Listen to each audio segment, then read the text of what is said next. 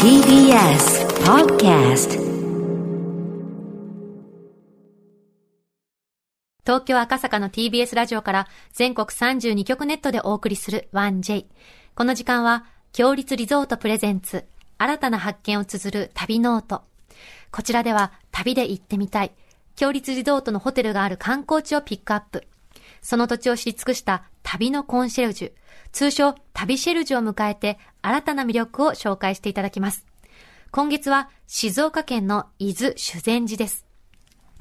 強立リゾートですと、修善寺温泉、湯回廊菊屋、湯巡りの里、修善寺温泉桂川。その他にも、伊豆半島には、八幡の温泉郷、森の湯、吉良の里、東新庵、米屋、ラビスタ、伊豆山、ウェルネスの森、伊東がございます。今日は女優、タレントの村井美樹さんをお迎えして、伊豆修善寺の鉄道旅の魅力を案内していただきます。村井さんはね、大の鉄道ファンなので、たくさんのお話、楽しみですね。ねでは、この後、村井美樹さんのご登場です。今日の旅シェルジュをご紹介します。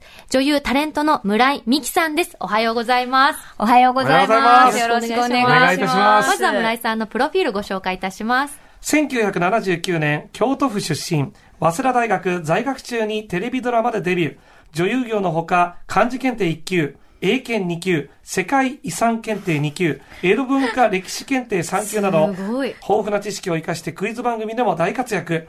大の鉄道好きとしても知られ、数々の鉄道番組にも出演。最近は田川陽介さんと出演するローカル路線バス VS 鉄道乗り継ぎ対決旅で鬼軍曹としても注目を集めており ます。もう村井美樹さんってね、はいこう検索すると鬼軍曹 が結そ構う、ス早ペめのース段階鬼軍曹で出てくるんです出てね。出てきちゃうんですか、もちょっと朝からハードめな感じになってまいりましたね。いえいえご自身でもね、もう否定されずに定着しましたけう。どなん、か気づいたら鬼軍曹になっちゃってたんです よね。いや普段はもっとほんわかしてて、はいはいあの、ゆったりした旅が好きなんですけど、はいはいついこの田川さんとのうんこの対決旅になると、ほなんかもう一生懸命になっちゃって、周りが見えなくなっちゃって、こう、みんなもっと走って とか、なるほど、なるほど。勝ちたくないんですかみたいな感じになっちゃって、気づいたら鬼軍曹になあっちゃっの、てた今ん日です我々も喝入れられますよ。そうですね、入れてもらいましょう。鬼軍曹に入れてもらいましょ美人の鬼軍う。リスナーの鬼軍みんなも一緒にね。はい。曹負けず嫌いっていうのは、だからこそこの検定にも生かされてるんですかね。すごい数々ですよ、これ。なんかだから、なんですかね、小さい時からちょっとそういうところあったかもしれないんですけど、だんだんいろんな番組とか、なんか出させていただいてるうち、どんどんその負けず嫌いが育ってったような感じはあるかもしれないですね。これ鉄道も負けず嫌いから来てるんですよ。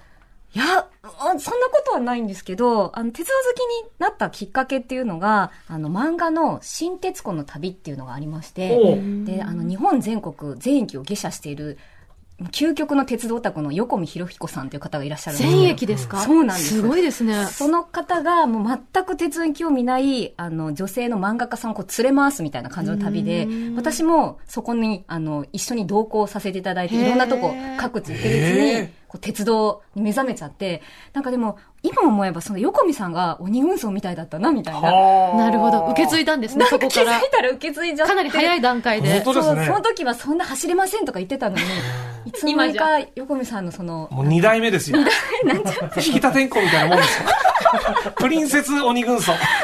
お聞きしたところによると、い強立リゾートのお宿にも泊まったことがあるって。そうなんですよ。はい私あの、あの、伊豆高原にあるキラノ里はい。常宿みたいな感じで、あへーの家族でしょっちゅう泊まっていてですね、はいあの本当にね、里山の中にお宿があって、うんうんすごい田舎に帰ってきたみたいな感じですごいほっとするお宿なんですおよ。気に入りポイントはどういうところですあかの、まずですね、岩風呂がすごい素敵。へ露ー天風呂、緑の中に、本当になんかこう、自然の音を聞きながらお風呂に入れたり、ヒノキのお風呂とかいろんなお風呂が楽しあ、めいいて、ですおね。食事もなんか海鮮のしゃぶしゃぶとかがあって美味しかったりするんですけど、落ち着いたら行きたいですね、これねあ。と陶芸工房もあって、それはいいです陶芸ね。体験ができて、今もそのお皿とか器愛用してるんですよ。へーあら行くたびに増えちゃいますね。そうなんですよ。お皿がねはい。最高です。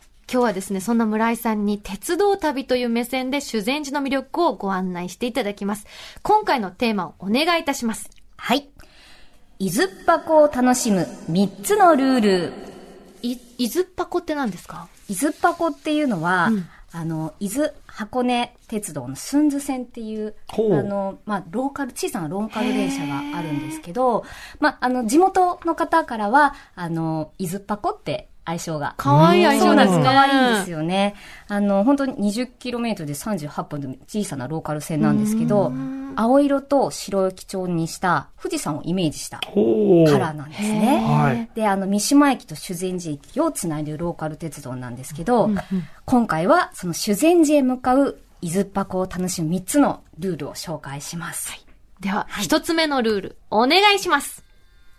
進行。味寿司を買うべし。あら、ありがとうございます。は、はいい、こちょっのと車い掌いです、車掌も今ちょっと。挟んでくださいそうです、そうです。はい。音もさせていただきます。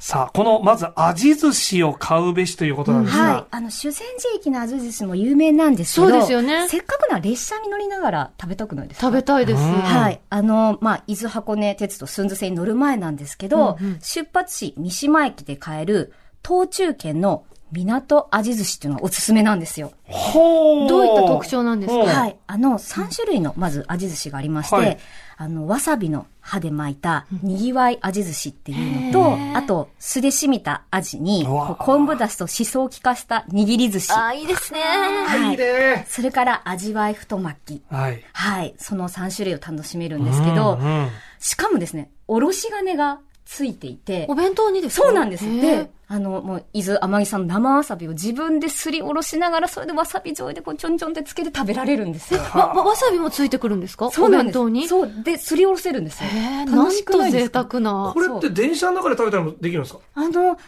コって、あの、向かい合わせなんですねそうボックス席向かい合わせなはんでだかいはら、食べても大丈夫か食な。べても大丈夫。はい。まあここのご時世ですからね、いろんなあまあ交流まあまあがあるかもしれませんもけはれあどるんもで。すけど、普はい段でしたらというね。そうですね。いいですね。かしかも3種類も楽しめるんだそう駅。弁ってなんか押し寿司が多いんですけど、やっぱり手巻き寿司ってちょっと特別感ないいでですすか。よね。しかもわさびまでついてすそうりおろせるってそういうちょっと楽しみもあるんですそよう。だなでは、はい続いて2つ目のルールは駆け込み乗車ご注意ください。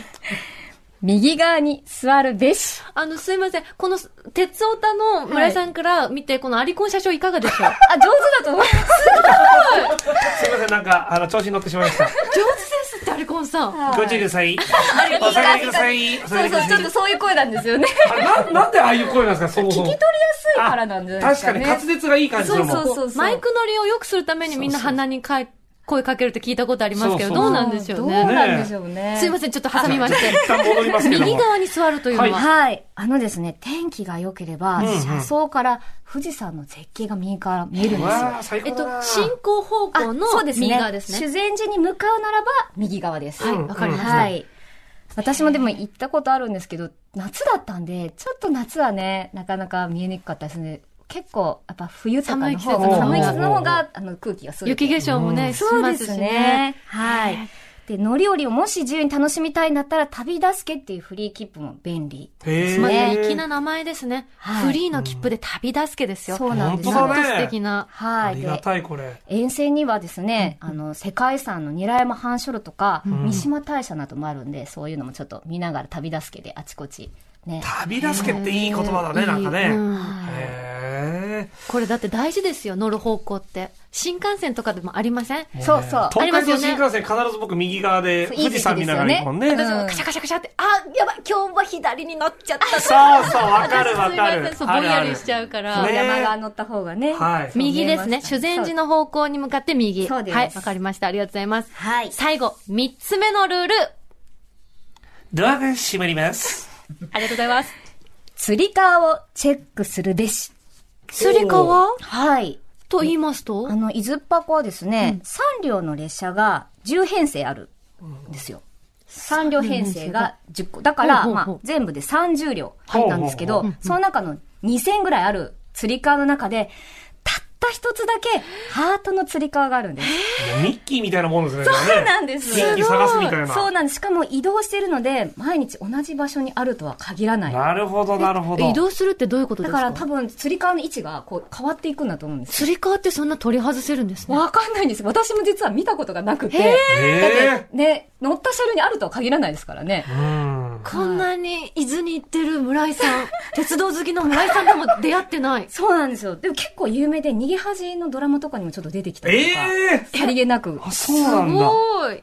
いいなここれれなんかご利益とかあるんですかそうジンクスがありまして、カップルがこう、釣り革を一緒に掴むと、永遠に結ばれるという。あららららラらス。トロマンチックどな。うですか元カリ行アさきんたいです。ねえうん、ぜひ。でもね、え釣り缶も見つけなきゃいけないし、相手も見つからなきゃいけないし。。大変なんですすよね。へー。はい。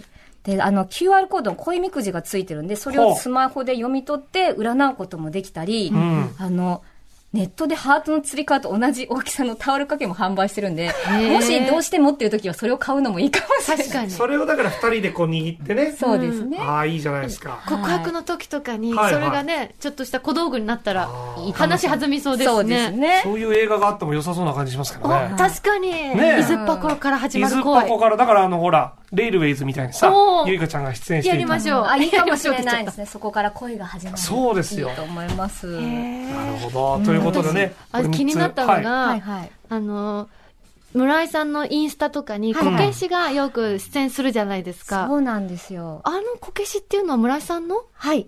ご自身のものあ家に170体ぐらいありまして、いろいろ、ちょっとキャラが渋滞してますね。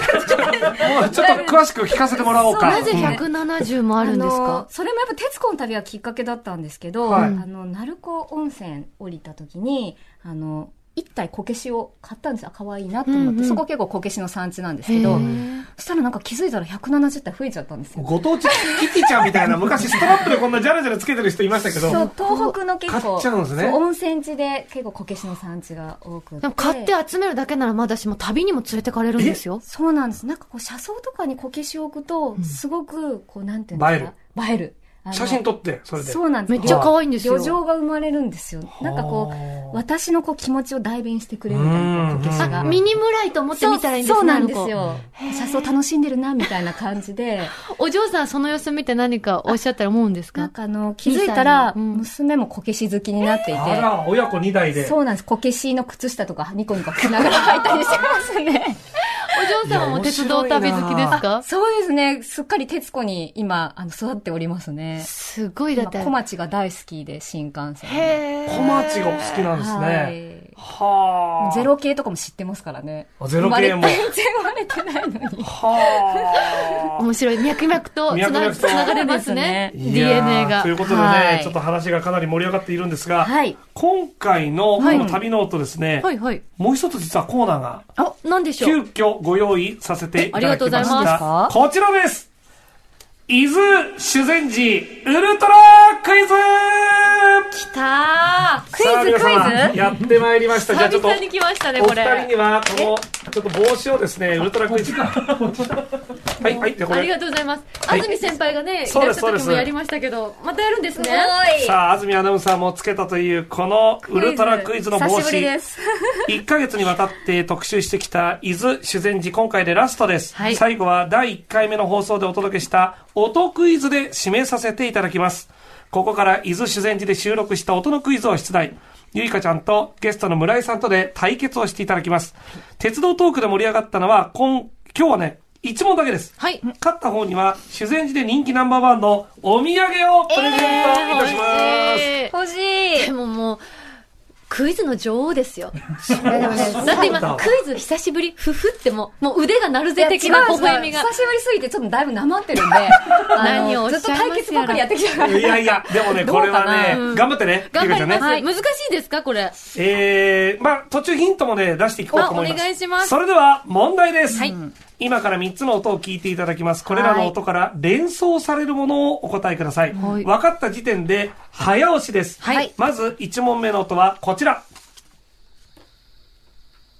水おー。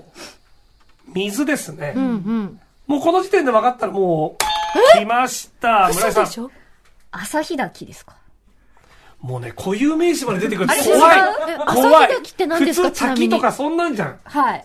朝日滝って何すかなんかあの、修善寺に滝がありますよね。確かに水の音でしたね。はいでえも、ーこ違れいまはすあれですよね。その場所じゃなくて、連想されるものってことですよね。そういうことです。だから、これ水3つの音があるので、まず1つ目の音はうん、滝の音。はい。あ、そうか、3つ聞いて聞いてもいいし、そこから予想してでもいいもんうです連想できちゃったら答えてもいいしってことですえ、ね。難しあれいでゆうかちゃんすも連想ね。できました。全くできません。 潮騒だなって思ってました。塩さん塩ね菜、塩塩菜菜。じゃあね、二つ目のね、音ね、リスナーのみんなも一緒にね、考えながらいきましょう。二つ目の音はこちらです。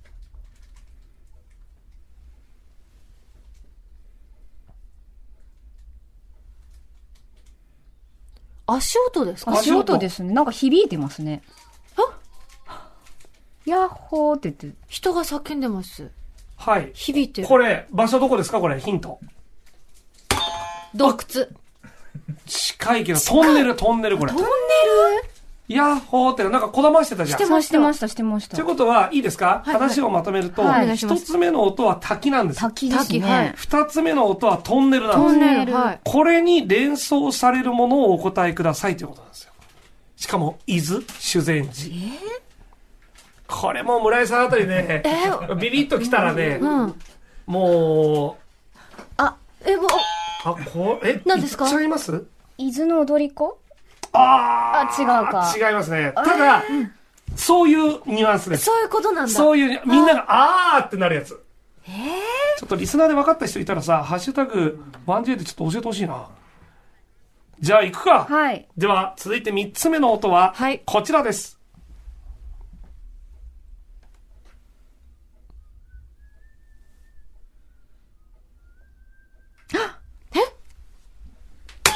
さっき言いました、村井さん。天城越正解です口笛が聞こえましたよね。 口笛、どんな音色でした、天城越えって言ってました。これもう最終ヒントが一番の大ヒントということで、正解は天城越えでした。そういうことだったんですね。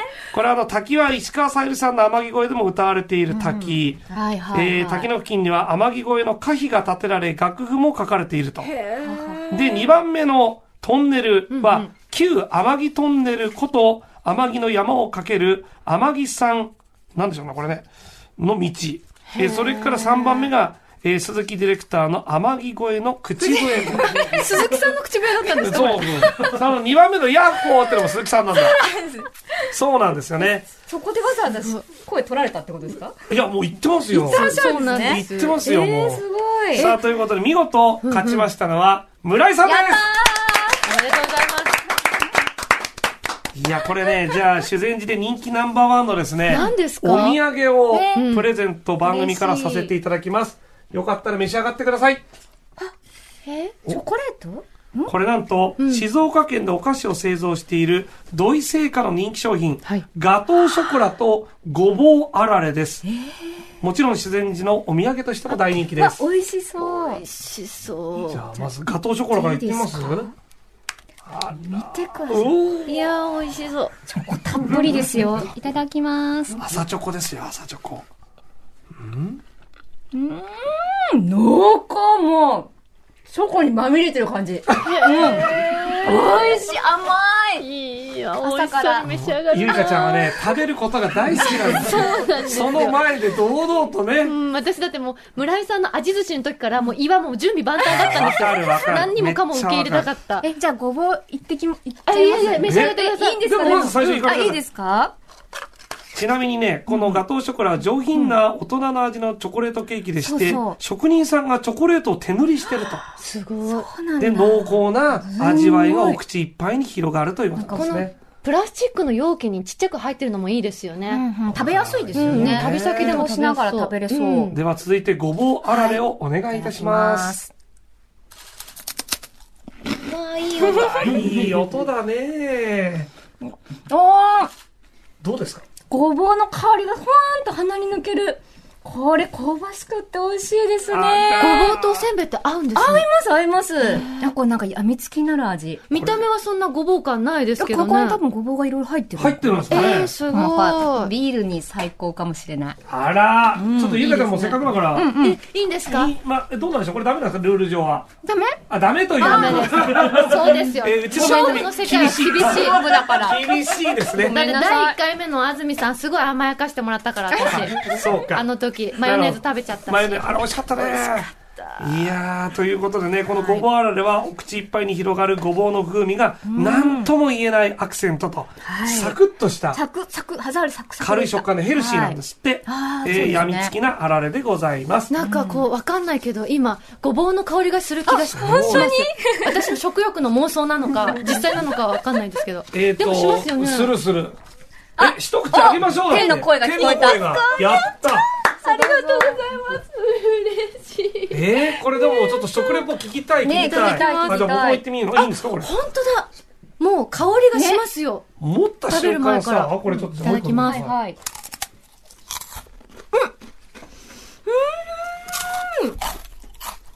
うん。音が美味しそう、まず本当。うまいなあーの塩気最高ですね。ちょっと最後にピリッと、うんそあと思った以上に軽いです。う。うん。おせんべいなのしっかりした感じじゃないですよね。ふわっとした空気感の方が強くて。そ美味熱しいお茶欲しいね。い。いいうん。ですねああ、それもいそうい。ですそれも合いそう。私たち下戸だからね、厚めのほうじ茶飲みたいですうまね。いうまい、わか酒る。飲まれないのか。うん。うん。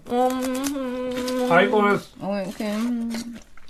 あ、女神の村井さんのおかげで私までおこぼれに預かれ て、本当にありがとうございます。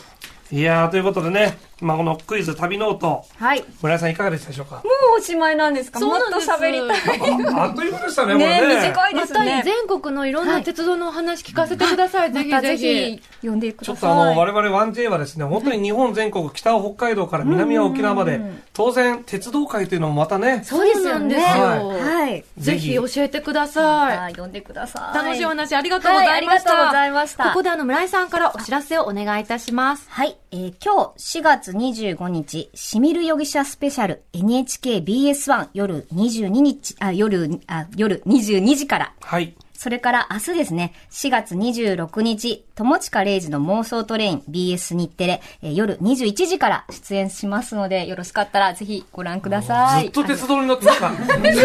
ちょっと電車の椅子に見えてきましたもん、なんか。鉄道ばっかりですね。すねごいすごい。今日の旅シェルジュは女優の村井美樹さんでした。ありがとうございました。ありがとうございました。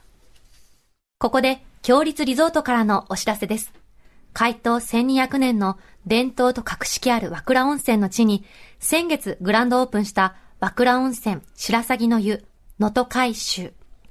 目の前の海に漂うかのような開放的な湯どころは、趣異なる2種の大浴場と3種の貸し切り露天、3種の貸し切り露天風呂をご用意。客室は和のぬくもりと洋の快適さが融合した上質な演出を、上質な空間を演出。七尾湾を望むオーシャンビューのテラスには、天然温泉を楽しめるヒノキ作りの客室露天風呂付き。海の景色、潮騒の音とともに、贅沢な湯あみが楽しめます。夕食は、能登の豊かな山海の幸を彩り、豊かな若い席でご提供。地元出身の料理長こだわりの旬の幸をオーシャンビューの食事どころでお楽しみください。詳しくは、強立リゾートの公式ホームページをご覧ください。さて、ここで番組をお聞きのあなたに旅のプレゼントです。今月は修善寺温泉の老舗旅館、ゆかいろう菊屋の宿泊券をプレゼントしています。時を旅する宿として、江戸時代中期から今日に至るまで、およそ400年の歴史ある宿、修善寺温泉、ゆかいろう菊屋。文豪として有名な夏目漱石も泊まった客室も現存しており、ギャラリーも展示されています。湯回廊という名の通り、大浴場や露天風呂など、湯どころを回る回廊があり、明治から令和まで、歴史ある廊下を踏みしめながら、時を旅する宿、湯の旅としてお楽しみください。先月には、2つのタイプの新しいお部屋が誕生。別邸、水の語り部と、新館、風の語り部。桂川の綺麗な景色や川のせせらぎも一緒にお楽しみいただけるとのことです。夕食には伊豆ならではの海の幸、山の幸を自分好みに合わせてコースに仕立てる趣向解析をご堪能いただけます。そんな修善寺温泉湯海楼菊屋のペア宿泊券を一組2名様にプレゼントいたします。ご希望の方は、インターネットで TBS ラジオ公式サイト内、旅ノートのページにプレゼント応募フォームがあります。そこから必要事項をご記入の上、ご応募ください。締め切りは4月30日金曜日までとなっております。たくさんのご応募お待ちしております。なお、当選者は発送をもって変えさせていただきます。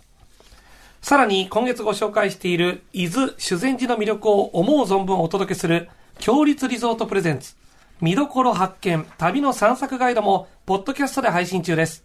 旅ノートの公式ホームページからお聞きいただくことができますので、ぜひチェックしてください。そして5月は新たな観光地をピックアップします。取り上げるのは石川県の金沢と和倉温泉です。来週は金沢出身の俳優、笹井英介さんを迎えて金沢の魅力を案内していただきます。いやー、金沢も素ね敵、ですよ。本当ですね。素晴らしいですよ。あ、メッセージご紹介します。はいはい静岡県在住、ラジオネーム TK です。先日、家族で修善寺に出かけて、菊屋さんに宿泊しました。あら湯海楼という名の通り、温泉が充実していて、貸し切り湯も空いてる限り、入り放題、ふやけるくらい浸かりました。自慢の料理も、夕飯も、朝食もボリュームたっぷりで、本当に満足できました。そうだ、忘れてました。はい貸し切り湯は、はいあの、ほ普段なん、別のところとかだったら、あの、予約したりとか、っていうのはあんまなかったんですよ。おう空いてたらどうぞ、みたいな。うんうんうんその、フリースタイルだったので、お夕飯食べてもうちょっとまったりしたいなとか、その時間に縛られずに自分のタイミングで行けるのはすごくいいなと思いましそた。れいいようねん。確かに。旅の醍醐味ですよ、のんびりできるの。あと朝食も豪華だったっていうのもね。朝食最高ですよ。気になります ね。はい。ということでね。はいこれ来週はだ、ですから、金沢と和倉温泉でございます。はい。皆様からの金沢の思い出をメッセージで募集いたします。メールは 1j.1j.jp。1j.1j.jp です。また、強立リゾートにご宿泊された方のメッセージもお待ちしております。来週の旅ノートもどうぞお楽しみに。